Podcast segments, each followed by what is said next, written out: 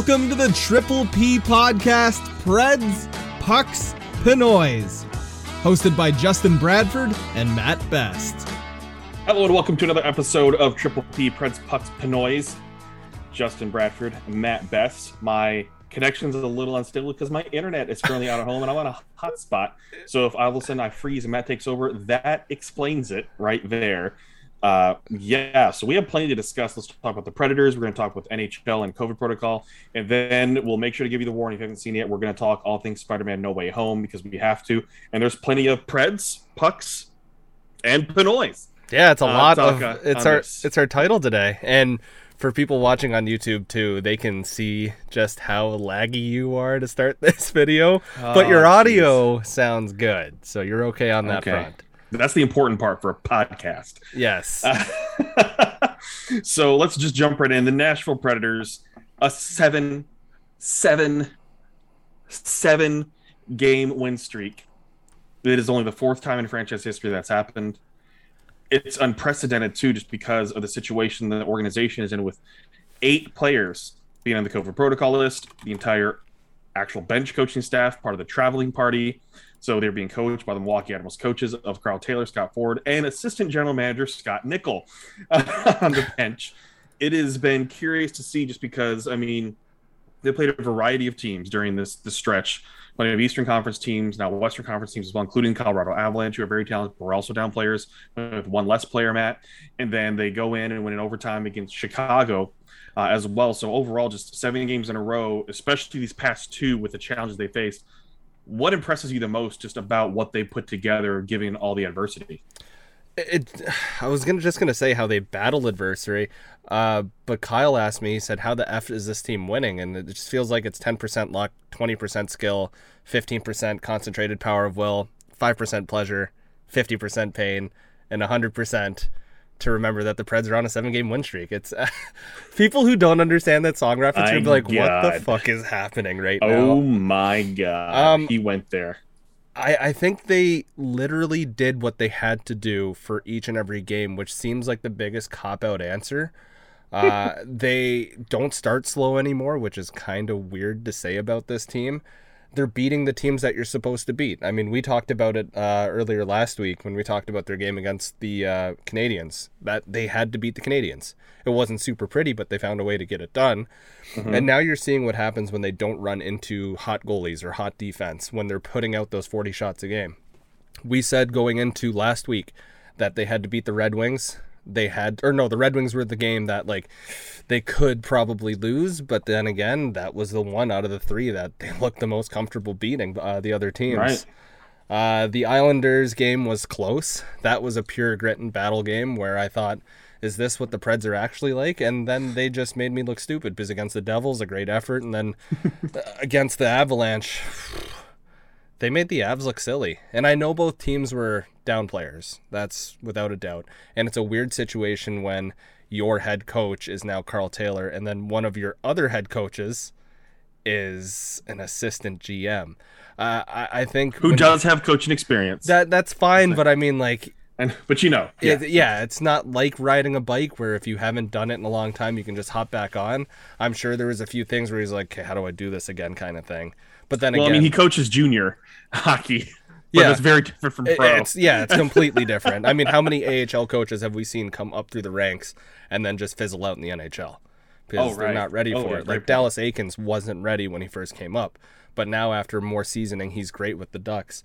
I like Juuse Saros. I think if we're gonna just tack it onto one person, Saros is my MVP so far. He is elite. There are no questions about it anymore. It used to be can Saros kind of take over and can there be a 1A 1B situation with Saros? But now there is no hesitation. He is the guy. He is the go-to guy. And if we look elsewhere on the team, Roman Josi, I mean that pass he had tonight, the nutmeg. That's just uh, how many defensemen in the league do you think have the know about to know that Tanner Jeannot is streaking down the lane and the only way to get it to him is to nutmeg it? Most other defense would try to probably skate one extra stride and pass in front of the defender. But Roman Josi said, F you through the legs we go, and it was fantastic. Uh, I can't even think of a weakness, can you?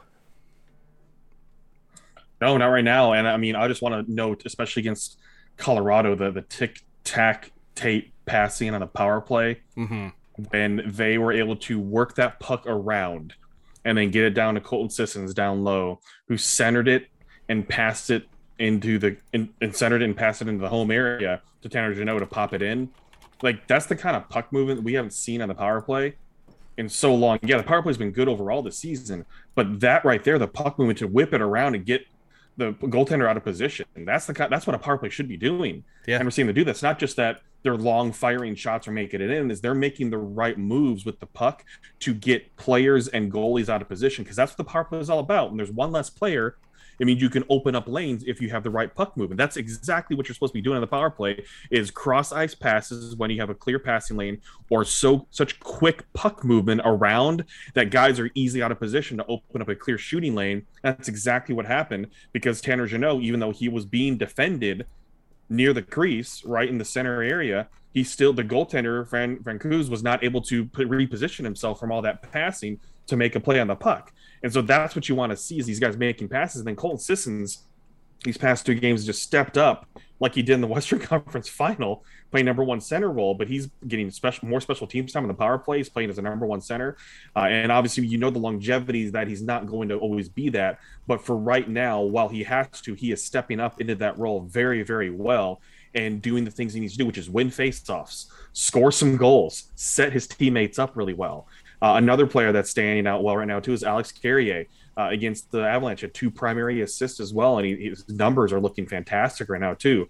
The young guys and the depth guys are showing up when the the pros are the major pros are out, the veterans are out. When you're missing Ryan Johansen, Matt Duchene, Mikael Granlund, all those guys. I mean, that's that's a top line right there potentially and they're out, your depth has to score, and the depth has slowly been creeping in with the Yakov Trenin, your Tanner Jeannot, your Eeli Tolvanen uh, getting in there. So it's like it was perfect timing for the depth to start heating Yeah. up because they had to. Because we've talked about it plenty of times where depth scoring was an issue. It was so top heavy. Well, now the depth is scoring, so you have that little bit of evenness out. That when everybody is healthy and back in where they can play, you hope that continues because then it's going to be really difficult to stop three rolling lines of scoring uh, compared to just one or two lines, one and a half lines of scoring, and then just Roman Josi being Roman Josi, Yeah. Saros being elite. Uh, the team is is on a roll. I mean, seven in a row is almost unprecedented for the Nashville Predators, and now they're they're only one point out of first place in the division. I did not think we'd be saying that as we approach the the, the third way mark through the season. I mean, what we looked at last week when we were on the show is that they were one point away from seventh place. They're one point, two points away from seventh place, one point away from sixth, while they were standing in third place.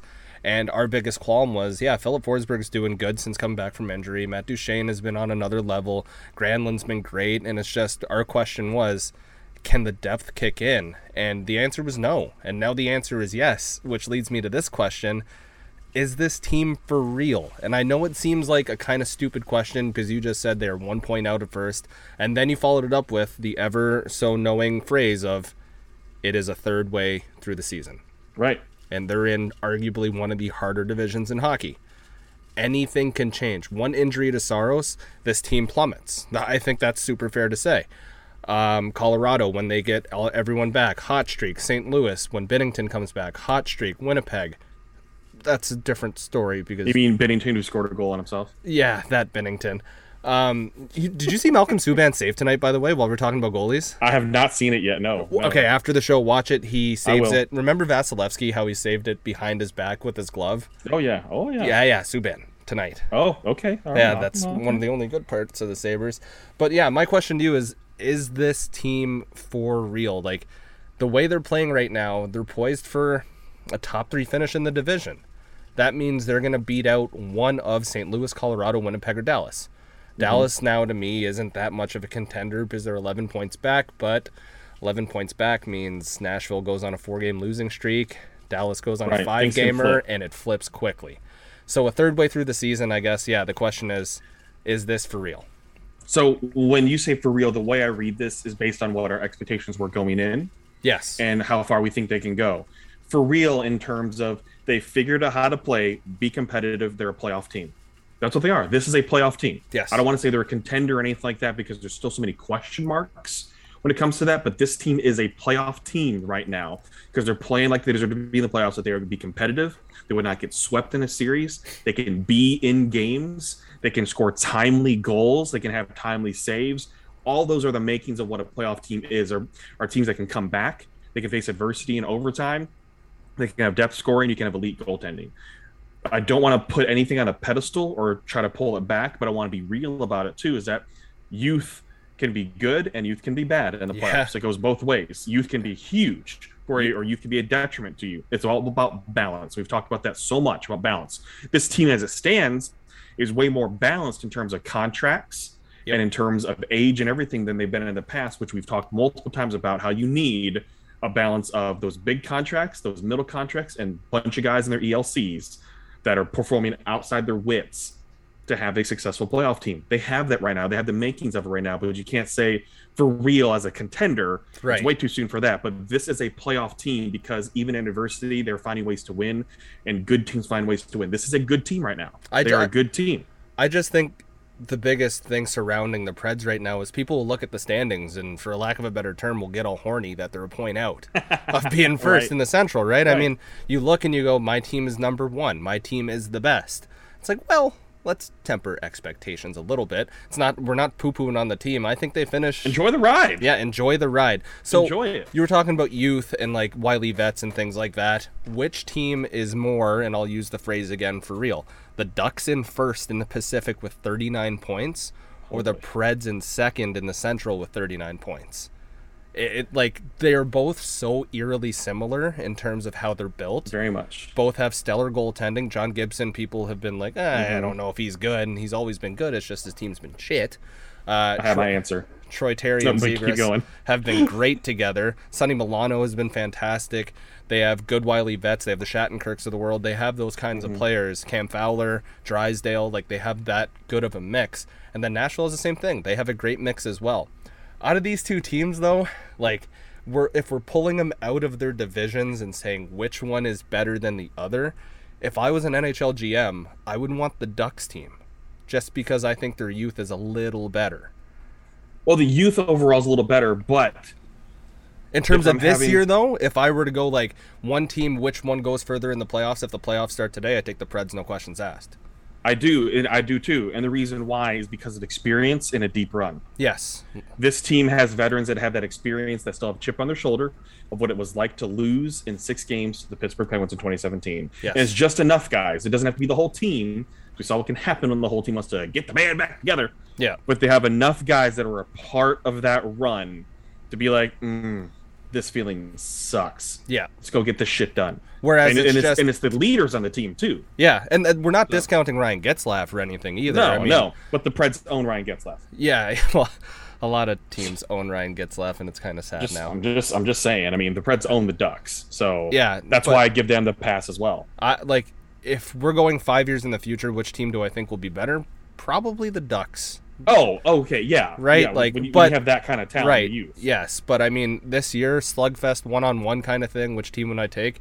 It's the Predators, and it's for the reasons you said. Like there is no Roman Josi on the Ducks.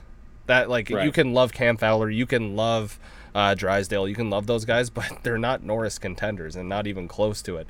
Troy Terry is just an anomaly this year that I hope continues because it's so fun watching him. Trevor Zegras kicked his game up to the next level that I kind of wanted to see Tolvanen kick their, his Mm-hmm. Dear game God, up to yeah. Right. but the collaboration of the rest of the parts and pieces from the Preds equates out to like a Trevor Zegras, which is fine with Right. me. Right. Yeah. Yeah, totally. So let's let's move on to NHL and COVID protocol. And holy crap, uh, what a mess it has been uh, in this. And I'll preface this with saying we're not going to get into discussing the vaccine or anything like that. But what I more want to hear, and I love your Grogu mug, bro. Oh yeah, it's it's awesome. That Uh, is fantastic. where's is the so camera? cute. It has snack on this side, I love it. attack on that side, Oh my god. and then protect on this side. Oh my god, I love that. Okay. Distract me there. But what I Have want you, to have discuss you seen this up here too? Oh, I have. Oh, trust me, I have. Golly, they're everywhere. Um, is the frustration amongst fans, the teams, the players, and everything due to the inconsistency and the lack of planning by the league. That's where I think most of it is coming from. Yes, I see laugh reactions to everything when a postponement happens and whether you know you agree with things or not it's more of there's a lack of consistency in messaging Mm-hmm. that is absolutely frustrating the shit out of everyone when we are already in a compacted schedule because of the olympics which we don't know if the players are going to go there yet and multiple players have put out statements of high uncertainty these are pretty well-known players of whether they want to participate in the olympics or not due to what could happen to them in china if they go to be taken away from their team. so there's so much inconsistency there about the policies, the protocols, and what is going on. Obviously, we do not know who's symptomatic or asymptomatic. I mean, a majority of them, I'm assuming, overwhelming majority, are asymptomatic because of certain reasons, uh, which is good, and that's what you want. That was the whole reason why. But still, the league has been inconsistent with what's happening to a postponement, what con- constitutes a postponement, why things get postponed, and there's still so many games that have been postponed that aren't even close to being rescheduled yet. I mean, the Predators and Senators game from last month has still not been rescheduled. That's three weeks ago. I feel like the plan is that they kind of saw this coming and they're going to go May is the COVID month. Let's put all the rescheduled games in there. Which going to postpone, push the season back a month. and push the season back a month again and do what they did. But they've already released the dates for the draft and all that. So if it goes Yeah. even further, And- they're going to have to push that shit back too. and I- arenas are filling up with other activities too. That's why the Olympic break, a lot of these arenas have filled it up with concerts and other stuff. I was gonna say you can't do shit. Like Yeah. there's no workaround. I I think just from like a Canadian perspective of things, it's a gong show here, and I don't want to dive into that. But the way Ontario is handling like postponements and just halving the crowd sizes for these events is kind of effed up. I, we've already hit our F word cap, so I had to sound like a three year old there. Um, so Leaf games, Raptor games, um, yeah, Leaf games, Raptor games, Senators games are all working at 50% capacity. Uh, Leaf games, they announced the upcoming one, they will not be serving food or drink there. So you're just gonna show up and put your mask on and watch for watch. two and a half hours. Yep. So if you can't be served food or drink, they're basically going, if you take your mask off, we can kick you the hell out of here.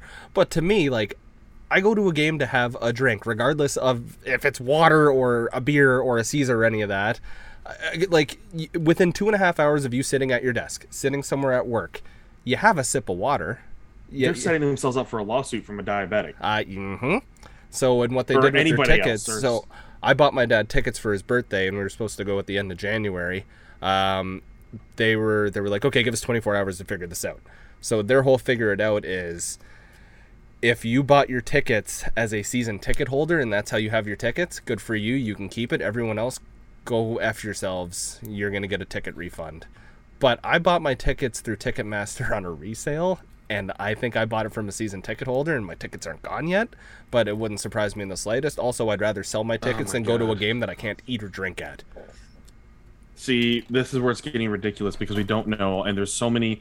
Calgary's already six games, Yeah, making up six games in a condensed season. There's so many back to backs. So I even said this on the Preds pregame show uh, on Friday night. Yes, so tonight when we're recording on Friday after the Blackhawks game, that my concerns was coming into of not just fatigue but injury. You put all these back to backs and everything, and these guys don't have any time to recoup and everything. More injuries are going to happen, and then you're going to have a PA problem. And the PA is going to get in there. Uh, you know, the PA that probably should have been doing more anyways when it comes to so many things protecting its players. Anyways, well, speaking of the P- so many pr- problems. speaking of the PA, I mean, you heard what Jonathan Drouin said, right? No, on, fr- on Francais, on Francais, he was like, I don't really feel comfortable playing against teams that have all these like COVID issues right now. And so, if one player will say that, how many other players do you think are thinking it? Well, look what Nick Cousins tweeted, right? Yeah, and like Nick Cousins isn't a big household name. I mean, like if you watch hockey, you know who Nick Cousins is because he's played for different teams. You've probably seen him play your favorite team, kind of thing. And that made huge news, like mobile alert huge news, which is kind of Right. crazy. Um, I, I honestly expected a pause. That's what I thought. I Three thought teams did. I thought like there was yeah I thought there was gonna be like a full season Christmas pause where Yep. January first or January second, like around that time frame. All right, we'll go again. We'll get let Get back to the Winter Classic. right. Basically. Like here, we'll restart with this, and on our way we go. If you were the commissioner, Ah, I feel like that's a heavy question. Hit me with it. If you were the commissioner, what would you have done? Like in terms of canceling games or like postponing the season so far, what would you have done? Here, here's my thing. It's very apparent that the message was not clear about how the league is going to fully handle outbreaks and breakthrough cases because most of these are breakthrough cases because the league is like 98 99% vaccinated Yeah. so they're breakthrough cases it was obviously not clear on that no matter what you think about the vaccine the league has done it there's that Yes. so let's get through that already. Just accept that for what it is. And now the whole point that they sold the players on was that you get vaccinated so you can play. Okay? That's what they sold the players on to encourage them to to get the shot and everything. Now, obviously, Matt and I are both vaccinated. We, we have our own opinions on that too. I got my But booster taking- on Monday, or I'm going for my booster on Monday. Good for you, man. And now, if you don't agree with that, that's okay. That's okay. fine. We're at this point. Whatever. Yeah. but they sold the league. The league sold this to the players as get vaccinated so we can have a season. The PA and the, the players like, okay, we understand, but there's plenty of players that obviously did not agree with that. But now they're postponing games for breakthrough cases. And to me, the whole point of this was that they don't have symptoms. If they do, then they are not in there. But if they don't have symptoms, that's the whole point of you you either play on or it's the daily testing was getting me going. I'm not doing the whole thing of we'll stop the daily testing, hmm but they sold the league on this. Had they not done that, then we probably would have had a game shortened season to allow more breaks in between for makeups. But they went with full 82 games because they pack sold 'em everyone. in. They would pack them in in an Olympic break season, pack them in, and then like, oh, oh, we're gonna have to make up games. There was a huge discrepancy somewhere where somebody missed the boat when it came to planning of communication with this I- because you sold the players on one thing, and now it's not happening. Now you have all these postponements. Some people feeling uncomfortable, obviously, and for very good reason, and then others are just like, "Well, play on." So there is a huge thing that was missed between the league and the PA here that has just not been that was not resolved before the season started. This, but you know what? F it, we're gonna do this thing. We'll, we'll figure it out when it gets there. Uh, okay. it just it feels like everything revolves around money Because it does. I, and like i feel kind of not dirty saying that but it's just like if you're gonna make your league revolve around money this much through all of your actions can you try and hide it like a, a tiny bit like Right? don't make it so painfully obvious that like my mom will come up to me and be like why isn't the nhl like stopping games because she's watching the news like when she's cooking and stuff like that and then she's like, "Oh, it's the money," and I was like, "Holy shit! Like you know this? It's." And my mom's not a big hockey fan by any means whatsoever. It, it just all stems around money. It's like, how far can we push it, where we're still making income, mm-hmm. but we're pissing off some people, and now we're pissing off mm-hmm. more people, and now we're pissing off governments, and, now we're players. pissing off the players, and it just feels wrong. Like it feels like the NHL is just going, ha ha ha, make us money, thanks. there are so many instances in the past two years where the NHL as a league has shown their complete incompetence Yeah. to take care of what needs to be taken care of, to show good faith, to show they understand, are empathetic to things, to show that they truly do want to grow the game, to show so many things. They've shown complete incompetence in so many factors that it makes you wonder do they truly want to grow this sport? Do they truly want more fans? Do they truly want more people to be in love with this sport? Or are they happy with the status I- quo?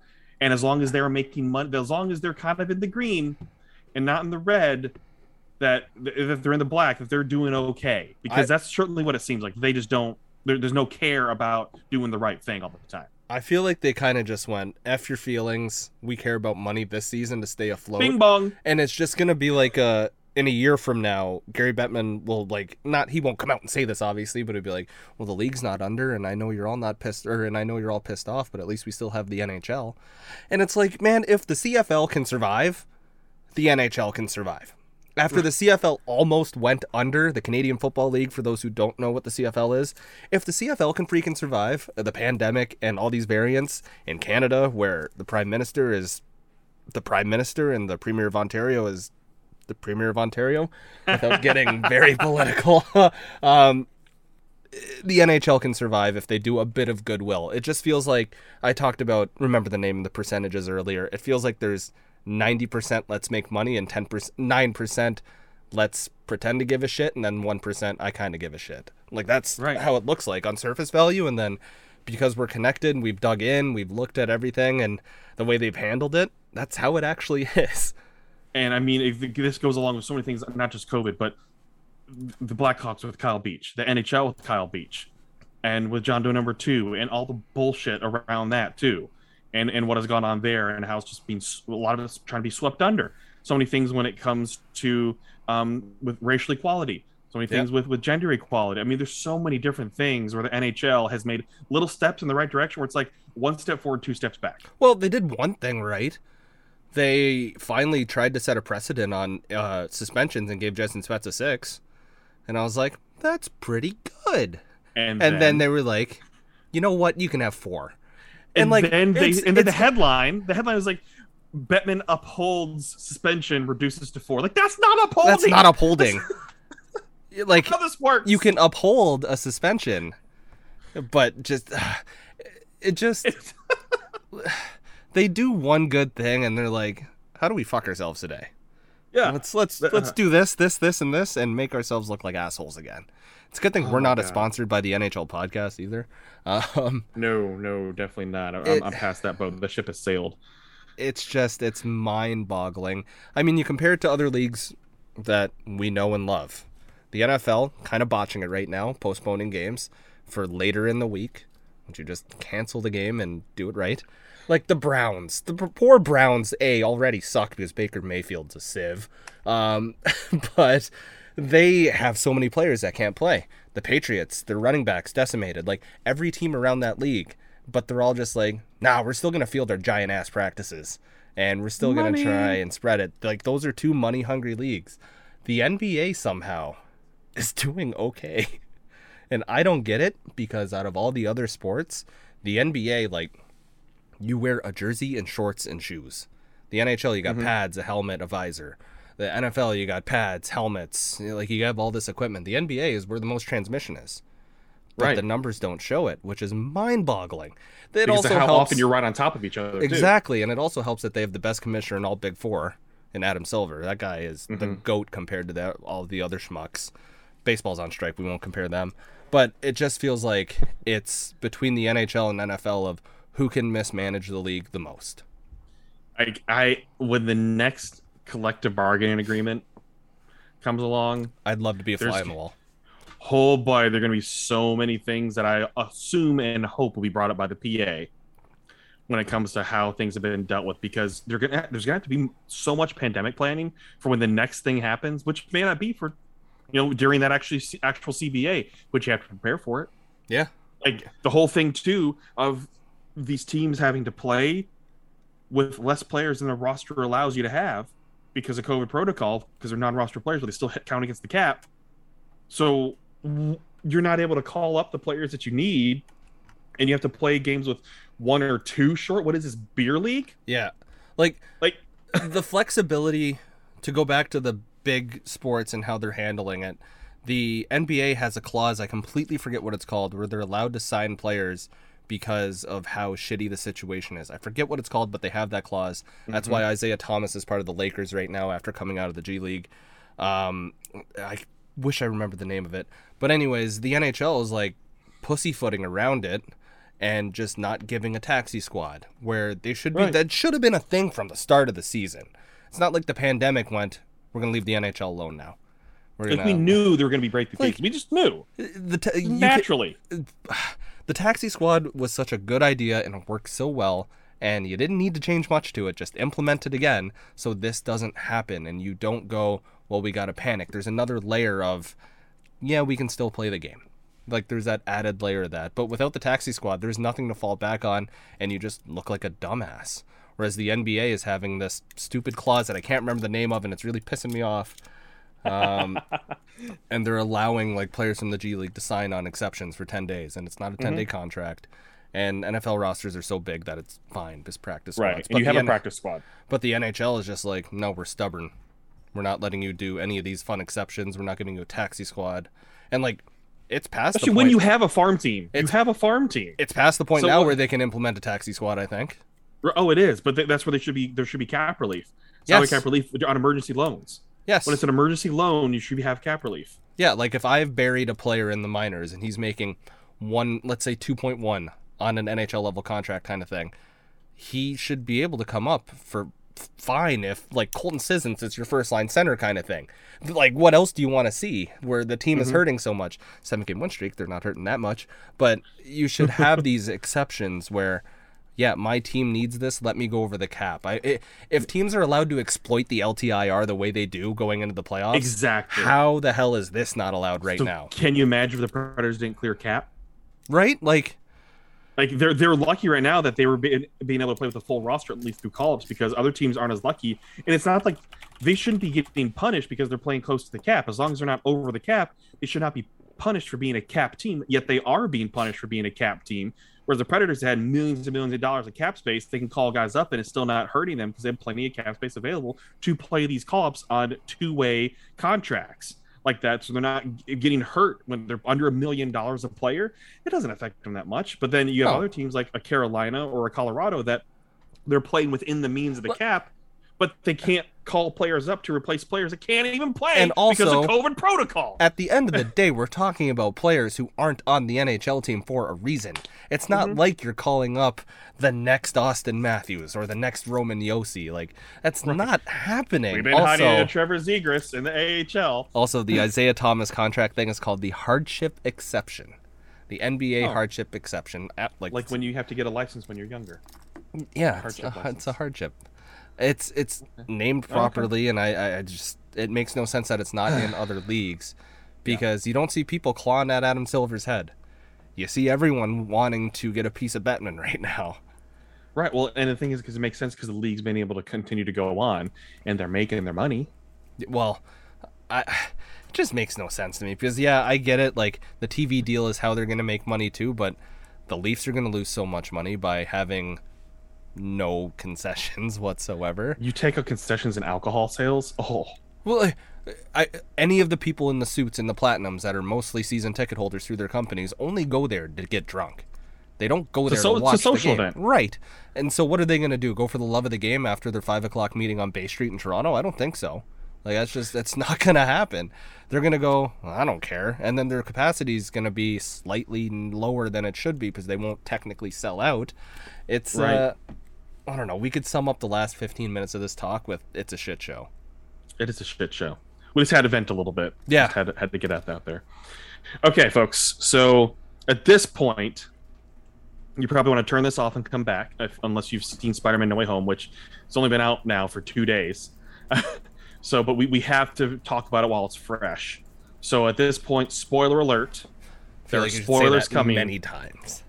There are so many spoilers coming. We're going to talk in depth about Spider-Man: No uh, No Way Home right now. So bookmark this. Come back after you see the movie to listen to our discussion, and then even if this is like a week, two weeks, three weeks after that you finally see the movie, Kyle, then make sure you tweet us or message us, especially message us, so you don't tweet out spoilers.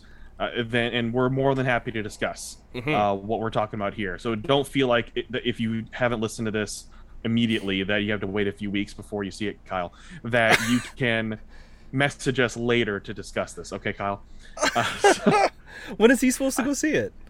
Well, he, he because of job and kids, he just he has no way to see it in the next couple weeks. Sucker. schedule, and I hate it for him. I truly hate it for him.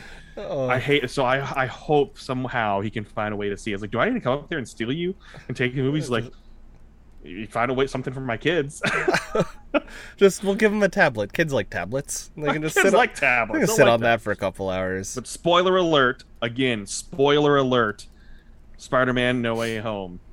Mr. Best. First of all, I want to start off. We got some Pinoy pride. Man, I was so fired up over that. It was, and it, it was accurate, which was freaky as shit. Oh, yeah. When she was like, "Can you clean the cobwebs up in the corner?" I was like, "No way." I was like, someone on this production team is definitely Filipino and definitely doubt. knew what they were doing because We got Tagalog spoken in a Spider-Man movie. it was incredible. The only thing I wish is that No, I mean subti- subtitles. subtitles would have taken it away because when Ned was like relaying it back, that's kind of what made, Made it more funny. funny. Yeah, But I understood like parts and pieces, so I'd have a Same. little like right before everyone else laughed. but, he, and- but he said Lola, and that's what I'm like, oh, Yeah, so I well, I didn't know Ned is Filipino like in real life. I forget his name, his real name. Jacob Batalon. Yeah, But yeah, he is full Filipino and like Yeah. he's from Hawaii. I just they never referenced it in any right. of the other Spider-Man. actual thing. So right. I when this he happened, lives with his grandmother. Yes, and they could have easily made him Hawaiian. They could have easily just made him any kind of like island Asian, right, for the plot hole. Right. But they kept him as Filipino, and I thought that was cool shit. It was it was really cool to see like our culture in Marvel again. Yeah, and it, actual the actual language being spoken too that we don't even know fully. Yeah, yeah, I, I look like an asshole when I try and speak it, but it's it was that was so cool. And like, did you notice that the house was decorated like a typical Oh, yes. Filipino house as oh, well? Oh, yes. like the Oh, yes. cabinet there with all like the little knickknacks inside, like the jewelries Yes. and things like that. Actually, I'm going to see it again tomorrow morning, and I'm going to pay more attention now because that was just an information overload. I want to see if there's a wooden spoon or fork on the wall. I bet you there So- is. There's got to be, especially if there's Yeah. someone that's in the production crew that knows Filipino culture. There's got to be more of those little things I mean, yeah, on the set there that I want to. Pay. That's why I go see movies multiple times and experience them in different formats, is so I can find the little details. So we came out of. Uh, I dragged my girlfriend to see it. I forced her to watch. She says I didn't force her, but I know I did. Uh, I forced her to watch the two previous Tom Holland Spider Mans the night before, and at the end of the co- at concert, at the end of the show, I was like, "Did you listen to the last podcast where I kind of made fun of Justin for going to see a movie several times, like ten plus times?" She's like, "Yeah." I was like, "I would definitely see this movie again and again." I'm like, this is the one movie that I've seen recently that I have the inkling to go, yeah, I'd go mm-hmm. see that again. Just There's gonna be because, so like you said, there's there's so many things now that I know what's coming in the movie, kind of thing. It's like, are there hints before it that I can pick up on, or like you said with the with Lola's house, are there like little knickknacks and like the wooden spoon and things like that that I can go look for? That's like I want to be a super sleuth when I go now this time. yeah, there's gonna be so many Easter eggs in it. So let's kind of just start from I don't want to say from the top because we're gonna jump around, but the things that stuck out to me, and you know I get full nerd with this.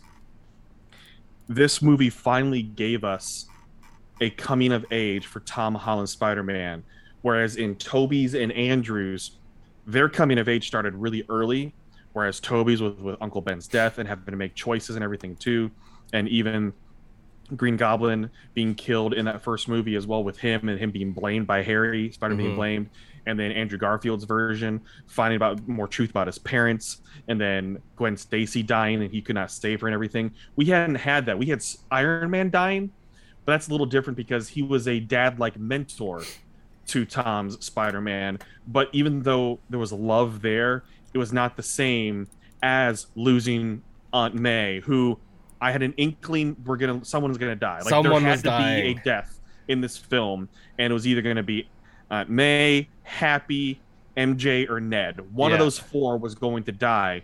But they did it, I think, the right way to give more connection to the other two Spider-Men Yeah. because the character arc was needed for him to develop to make hard choices, for him to come of age and to grow up because he has been that helpless kid a little bit to where he's just a little nerdy and we got a little bit more nerd in far from home when he's designing the suit and everything and we talk about the multiverse and stuff like that and the first interaction with with um mysterio but here we got to fully see him come into his own as peter parker the extremely intelligent human Yeah, and in that character arc with the loss of aunt may and getting all those different things the interaction with the other spider-man and hearing their differences and even having to make the difficult choice at the end to for doctor strange to cast that spell we finally saw him come of age to where it sets it up for the next trilogy so well that we can get back to the story of spider-man and not him being an avenger or being the new face of the avengers. It's going to be spider-man stories leading up to the next big battle more than anything else. I know it's kind of covering broadly before I hand it back to you, Matt. But that's what I enjoyed, I think, the most was the character writing and the development because we got to see him develop more with MJ, with Ned. They got their screen time as well. We got their scene stealing parts in there. We got to see great chemistry with him and Zendaya's MJ, uh, which is fantastic. And even just his interaction with the different villains. We got to see each of the other two Spider-Man get their redemptions as well by helping to save Mr. Osborn and helping for Andrew Garfield Spider-Man to save MJ when she was falling, unlike he was not able to do with Gwen Stacy, and the the emotion in that as well was fantastic. As soon as Andrew Garfield like finally appeared, I thought of the trailer immediately of Mhm. like the scene where Tom Holland's trying to save MJ, and I was like, Mhm. he ain't saving her. I was like, that's Andrew, Andrew. Garfield that's gonna get to do that. I, I Mhm. just out of the four people that you listed that you were like one of them's gonna die. I definitely didn't think it was gonna be MJ at all. I didn't Right. think they were gonna kill Ned because I don't feel like that was as impactful as Right. killing like your aunt kind of thing. So when that It scene had to be happened, when that scene happened, I was like, oh, she's dying. I was like, that's that's what's happening here Mhm. it just it feels different this trilogy compared to the Garfield saga and compared to the Tobey saga because in the first uh, Spider-Man with Tobey, you get MJ right off the bat. Like this is her, this is his love interest, and this is the focus of the movie. Go on. Mhm. The first out of the three with Tom Holland, you don't get Zendaya until like the very end, pretty much. Like, and she's there as a side character. yeah, it's like, oh, who is this? And you get like, oh, my friends call me MJ. It's like, oh, I see. It builds to her. And then I think like the one point that you touched on that I think was the most important part of this whole movie was that MJ and Ned actually got to grow as characters and they actually got to not only have like fun and witty lines and things like that, but actually were able to impact the MCU. Like Yeah, they had they had a role. Right. They, like they had they had a major role in they had to go to what was the university that they were trying or the MIT? college MIT. I was going to say Yeah. MCU. That's the only an- or acronym stuck in my head that they were trying to go to MIT and that their decisions like their persons themselves are affecting Spider-Man and how he has to go and like that affects the whole movie. It's just it uh it was good. Like there's no flaws from the onset that I can think of. No, it's it's one of those films that lived up and beyond its hype, and you don't get that that often. No. Like You really don't. Like, there's so much hype for this film, and it has lived up to it. the, the all the villains showed up. Doc Ock finally had like Oh yeah, he finally had his nice moment of I'm trying to save people again. Like in Spider-Man 2, he got his Yeah. moment of like, oh no, But- what have I done? I'm a bad but guy. full redemption. but now full he gets his full like, hey, screw Yeah. you moments, and it's like that's kick ass. And then even the glow up with Electro and Jamie Foxx being able to play on his dark humor a little bit more too. that was the What- Black was Spider-Man great- joke was one of the funniest things. Oh yeah, movie. oh I yeah, was- which is a little tease to Miles Morales potentially yes, uh, popping up. But then in terms of villains, Willem Dafoe, like we we knew in Tobey Maguire's first Spider-Man the what Green Goblin and how he was a good villain. But in this one where he did not wear the mask and you see his face so good. through it and the the Jekyll and Hyde type of switches that he had, it made him a fantastic villain because he was creepy. He was evil. He had full evil intents. And um what was it? Oh gosh. He's on sabbatical, honey. That, Oh, yeah, yeah. Oh my god. Like there were it was good writing as well because you had some there's cheese, but it wasn't overly cheesy. Like I, the Tobey Maguire Spider-Man were fine for its time. They were good for its time Yeah, on everything. But this took it to a new level with new technology and everything as well. And I love how throughout this, with the references before we even get to the memes and pop culture, that there was an understanding of how those movies took place when they did because of how many things changed. So we talk about the suits and about the technology and about and where Electro- the web is coming from. where the web's coming from. And Electro even talking about how there's even more power in this universe because the city's bigger and there's different things that create more energy and, and power and stuff that he sensed that as well.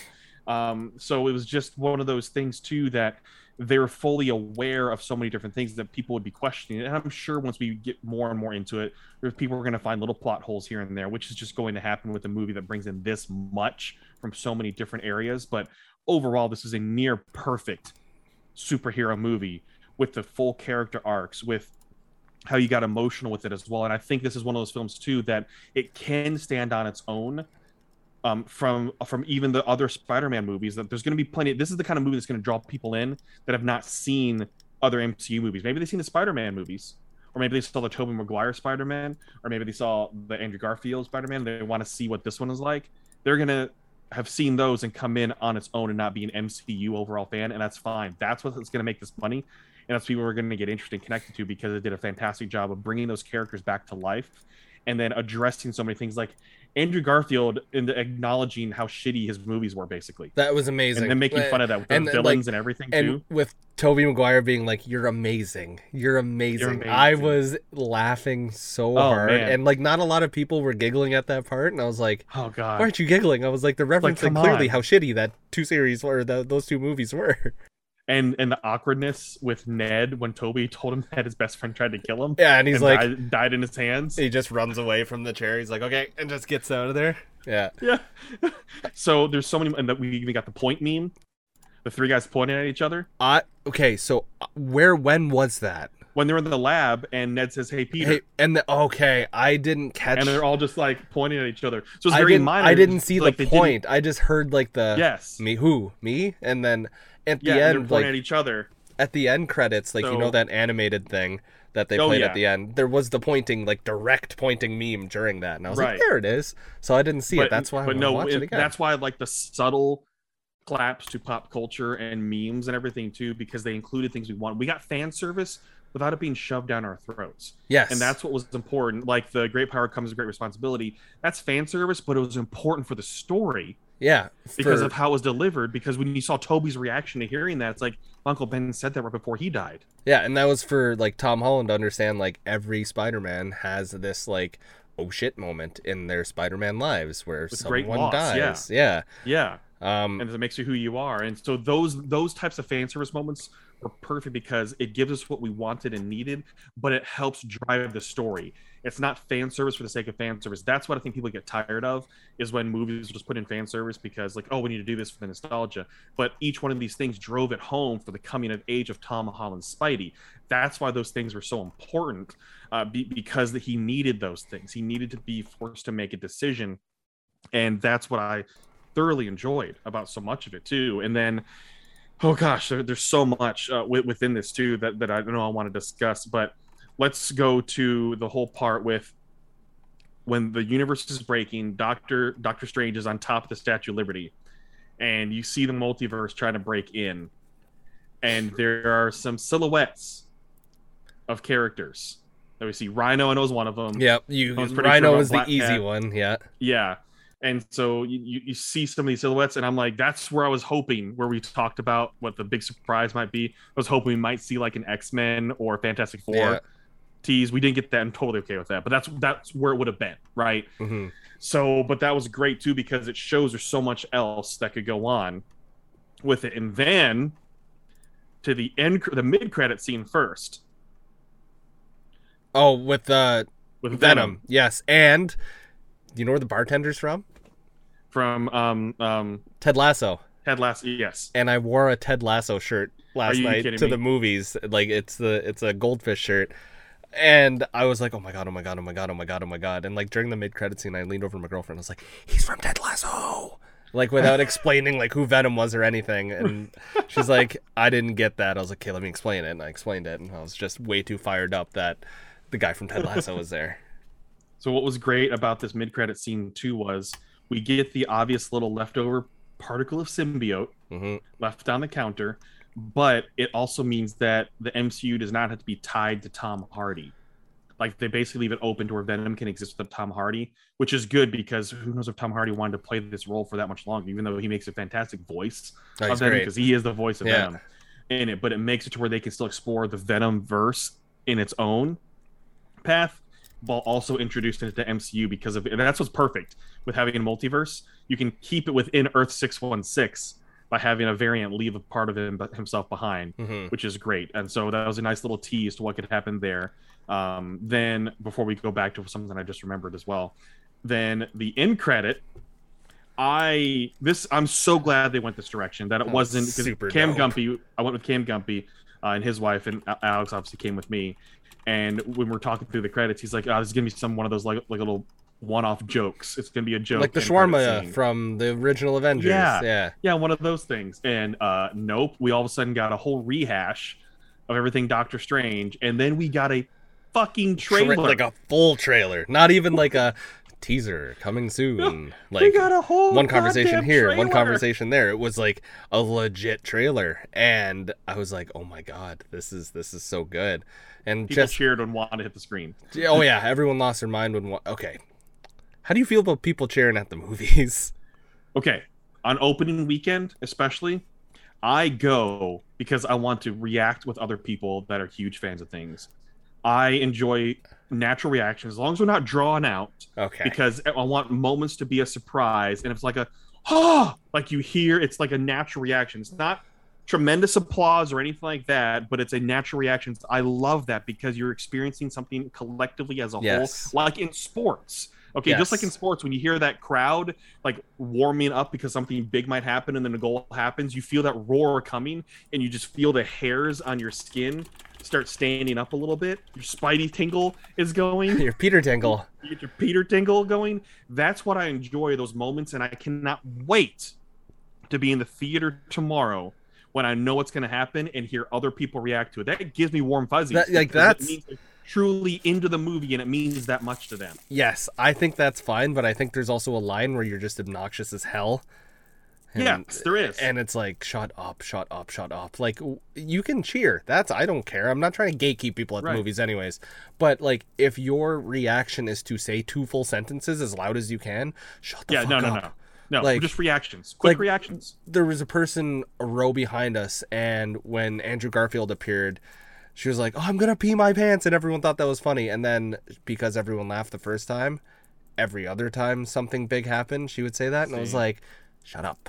Like cheer Yeah, see, and no, like just enjoy react. it for a quick second.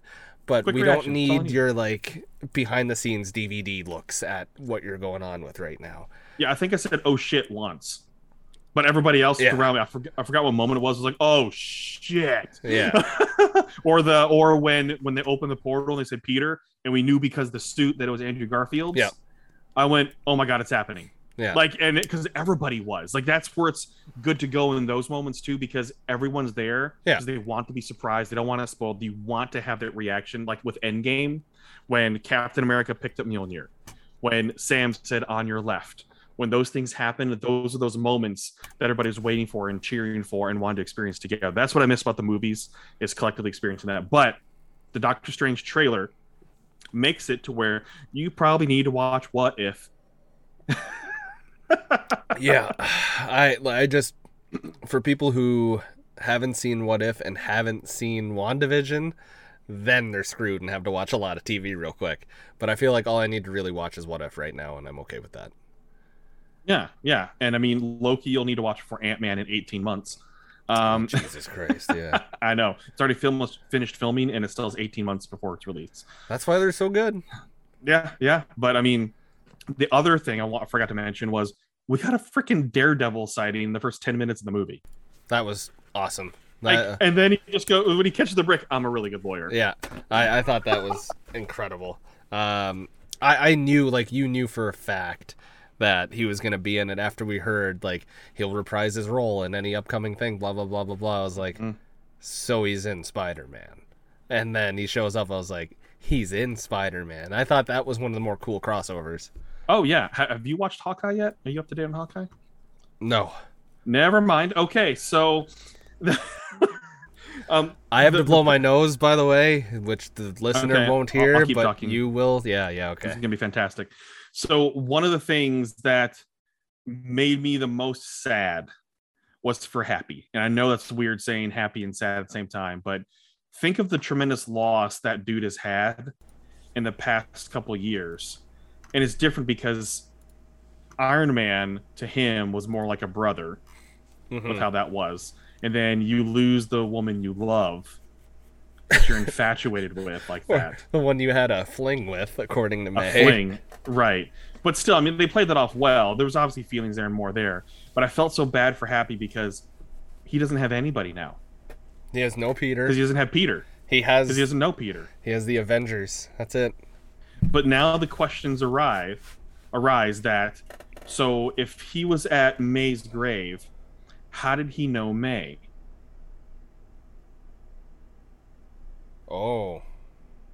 Okay, so well, when Doctor Strange did the spell at the end, It was so everyone didn't know Peter Parker, right? They didn't know Peter Parker or Peter Parker as Spider-Man. So that has to be the storyline of, well, they knew Spider-Man and Spider-Man himself still did those appearances at Feast, Right.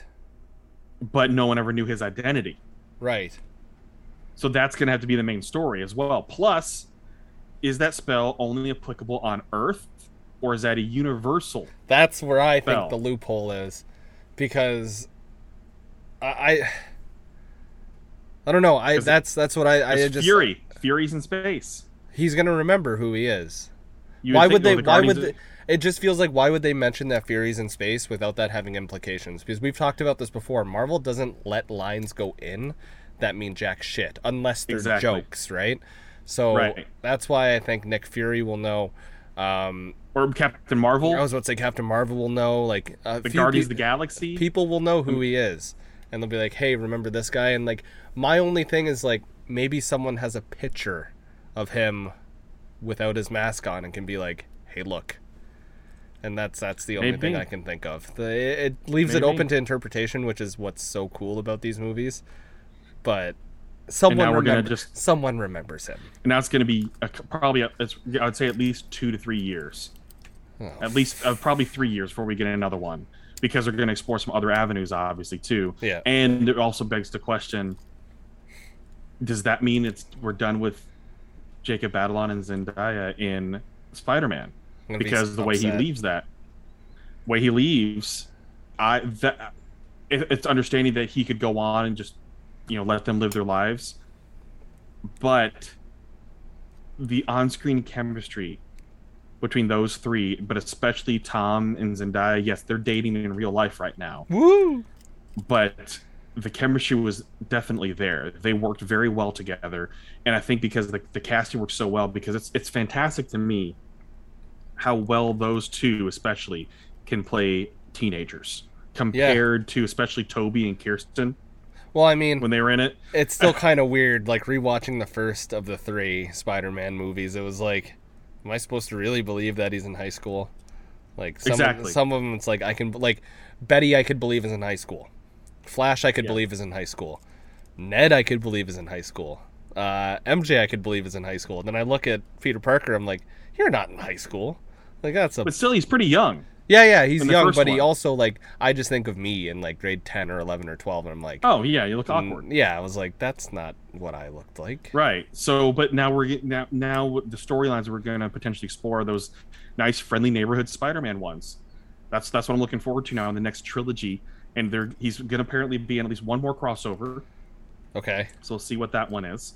Uh, but it's it, I like how they kind of bring it back to New York uh, in the end, where he has to be on his own, figure stuff out on his own. He's he's gonna he's gonna grow into himself, and also, I mean, you saw that he's gonna study for the GED, take that, and then go to university. Well, he's tried to do the on his own thing before. Remember when he rejected Right. uh, Stark's suit at the press conference thing? right. And he's right. like, I'm going to do my own thing and just go be a friendly neighborhood Spider Man. And now it feels like full circle, he can actually be friendly neighborhood Actually Spider-Man because he doesn't have anyone. Yeah. Like, literally does He- not have anyone. he has his suit now, and that's, that's what he's got. and I love how I was like, rent's due in the first of the month. Did you also notice how that apartment looks so freakishly similar to the Tobey Maguire apartments? Yes, yes, absolutely. All I was It waiting was- for was the girl outside with cookies. I know, I know, man. Especially because I just watched all the previous five movies in Right. the past like ten days just to prepare. So all those little things were fresh in my mind. But yeah, I I can't say enough how well it was done because Andrew and Tobey were not just cameos; they played a role in the story, and that's what was Yes. important. A cameo would have been fun, but it would would have been like, well, I wish I had more. No, I got what I wanted. Yes. We got what we wanted with this. like I like you said, it would have been cool. Like at the end, if they swooped in when the universes were breaking, kind of thing, and they swooped in, were like, "Hey, let's help." Like that would have been good. But the way they did it, to let them like have their humor moments, to let them have their redemption stories for each of them, that was so good. Uh, we were talking about uh, Willem Dafoe earlier. Did you know that he said that if they didn't let him do his own stunts, he wasn't going to Yep. do it? Yep, That's crazy. Like he's that's in his like upper sixties. he's kick ass. He is so Yeah. good. And like all the subtle nuances that connected the movies together again, where Tom Holland's trying to kill him with the glider. Mm-hmm that impaled him previously. Yep. I was like, yep. that's cool shit too. It, it was yeah. so good to me. Where do you rank this out of all the MCU movies and series that you've seen? And I know what you're gonna say. You're gonna say, "Let me go watch it again." And I no, no, no, no, no, no, no, no. I'm not gonna do that. I'm gonna give you an answer. Before I get to that, how funny was it when they're like, "We've never worked as a team," and Tom's like, "I have. I was, I was part of the Avengers. Oh. That's great. What is that? Uh, who are the Avengers? you in a band? Yeah, Are you in a band? I- Wait, was he in a band? I got a a band. good chuckle at that. Oh, it was great because it it acknowledges too that they couldn't do anything else Yeah. with other Avengers characters because of Sony Yeah. with the rights and everything. That was great. Okay. Oh, he has to have a Here- sip of water before he gives her. All right. Well, no, no, no. Okay. This is what I have to switch because there's so many Marvel movies and TV series now.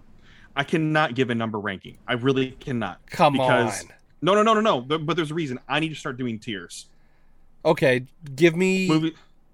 Oh, ooh. Okay, hold on. But, You but do you see? going. You see what I'm saying? There's going to be tier status because it's going to be so difficult to actually find a difference between when you have over 25 movies and TV series. It's going to be tough to find a difference between one and five. They'll start to trail off near the end, but if I think you start doing tier rankings, it's going to be much better and more fair for argument purposes. Because is somebody really going to argue with someone between one and two? I'm uh I'm try I pulled up a tier maker and I'm gonna screen share for the viewer if you're on YouTube and you're gonna go through this list and Oh my gonna- god, live? Yes. That's the best way to do it. Hold on. Display capture. Oh no, I can't do that. I'll just do your tier list here and I'll give you it's S A B C D. Okay? Uh, So like, uh, S on. is like super tier. Here, I'll send you this link. We're doing this live. Why can't we just? Why can't we just do one, two, three, and four? We're doing it live. Okay, Bill. We're doing it live. Um, all right, you got the tier maker up. Oh God, hold on, hold on. Oh, I gotta shit. the list of everything Uh, click.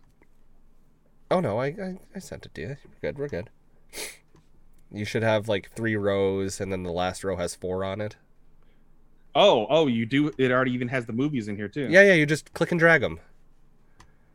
Oh, so the gosh, first one for you is Ant Man and the Wasp. Second one's Ant Man, right? Like looking at the same one. Okay. You don't have to do it in that order, and we don't have to do the whole list. I just need you to get. I at least need to know your S tier and D tier. Okay, okay. Uh, hold on, I'm having to squint. This is pretty, pretty small here on the screen. Control control scroll wheel, my friend. Well, no, I there we go. Okay, hold on. Okay, got it now. I'm on a Mac. Um, getting there. Do you see this happening on my screen? No. Like, is this something that shares with? Oh, okay. we also can't screen share or we'll mess up the video. Well, shoot. Okay. I'm just going to So- follow along with you and then audio we're fine. Okay, so my my S tier, which is tier one right now, obviously I have Spider-Man: No Way Home. Right. I have Shang Chi. Okay. I have um. Hold on, I gotta find it first before I can pop it in there. Dear God, where is it? What are you looking for? Wait, I'm looking for Captain America: The Winter Soldier. That is There it is. I found first it. Okay. row, yeah.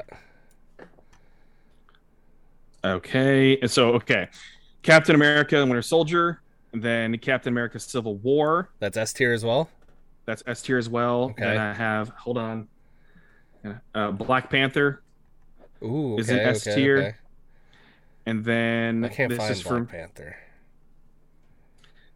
I know it's like it doesn't. It's not like in um, alphabetical order that I thought it would be. Yeah, that's what. Oh, there it is. Okay. Okay, you've got And five then- movies in your S tier. Yeah, hold on. Hold on. Okay, my D. put- Let, me, let me jump down to D. Okay. I'd say if you put all the movies in S tier, I'm gonna scream. No. So D, which is be the bottom tier, I have Iron Man three, that's fun Avenger- though. uh, Avengers: Age of Ultron, um, Captain Marvel.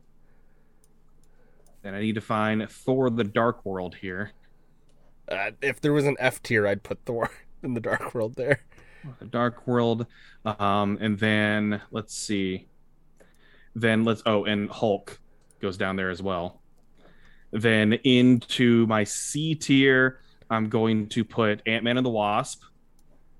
Fair. and I'll put Guardians of the Galaxy Volume Two. That this is the only time where we've disagreed. Is there? Okay, okay. I would throw that B Um, tier. I'm also going to put Thor in C, That's fair. uh, and then I'm going to put Iron Man Two in C as well.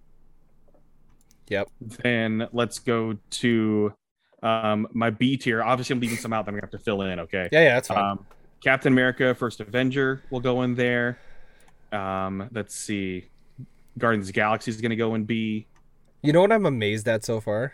What? That you haven't put Endgame in S tier. I'm, I'm waiting. Hold on. Um, Eternals is going into C. Eternals into C. Okay. Thor Ragnarok's going into A tier. Okay. That's fair. Um, I like that. Black Widow is going to go into C tier. Okay. Uh, the first Iron Man is going to go into A tier. Yes. Thank you. I was very worried about that one. There's a, so the, the remaining ones on this list I'm very intrigued. So Doctor Strange is going to go into B. Really? It's I thought you were going to A or S tier it. Because he's For so Doctor Strange? Yeah, because he's so important and that one kind of like sets up his origin story. He is. It's a good movie, but it's like it doesn't have me go whoa as much in terms Right. of what the implications of everything. Ant Man is also going to go into B. Fair. Then let's see, Spider Man Homecoming is going to go into hmm, B. Spider Man Far From Home goes into A. That's exactly how I ranked those three movies too, by the way. Okay, that's Like, yeah, that's totally fair. Homecoming to me was eh. Far from home was Okay, yeah. let's see. Did I already say I put? I told you to put Infinity War in A, right? Uh nope, you did now. Okay, I have Endgame in S. Thank you. Here's what's here's what's interesting. Overall, in terms of better movie, Infinity War is a better movie than Endgame, but Endgame has better moments that made me realize, holy crap, I love the Avengers. yes, because it has all the implications that get Yes, does that- bottled does up that explain up. myself yes, well? Yes, yes, That's the reason why it's that why those two are different. Okay, now Avengers one is going to go into A tier, Okay. and now we're down to TV series. Oh, oh, boy. shit, I just realized that's how you did it. Nice. Yeah, well, yeah, I did it for a reason. It's evening out really well. Yeah, I you've mean, got six five five six five. So you're Yeah. not a biased monster going everything is S tier. no. You come on, man. That's me. I know. Uh, let's see. Uh, what if is going to go into C because the first episode was just really weak for me. That's the only I'm even- one out of this whole list that I haven't seen. Okay, it's really good. I do enjoy it. It's just that it, it, it took some getting into. Um, Oh, and. WandaVision. Uh, yes. Um, let's see. WandaVision is going to go in my A. Okay, that's surprising. I thought that was gonna go S. I thought one of WandaVision or Loki is going S tier. Okay. Uh, Falcon Winter Soldier is going into B. Yep. Let's see. Um, Do Hawkeye. Loki- Do Hawkeye.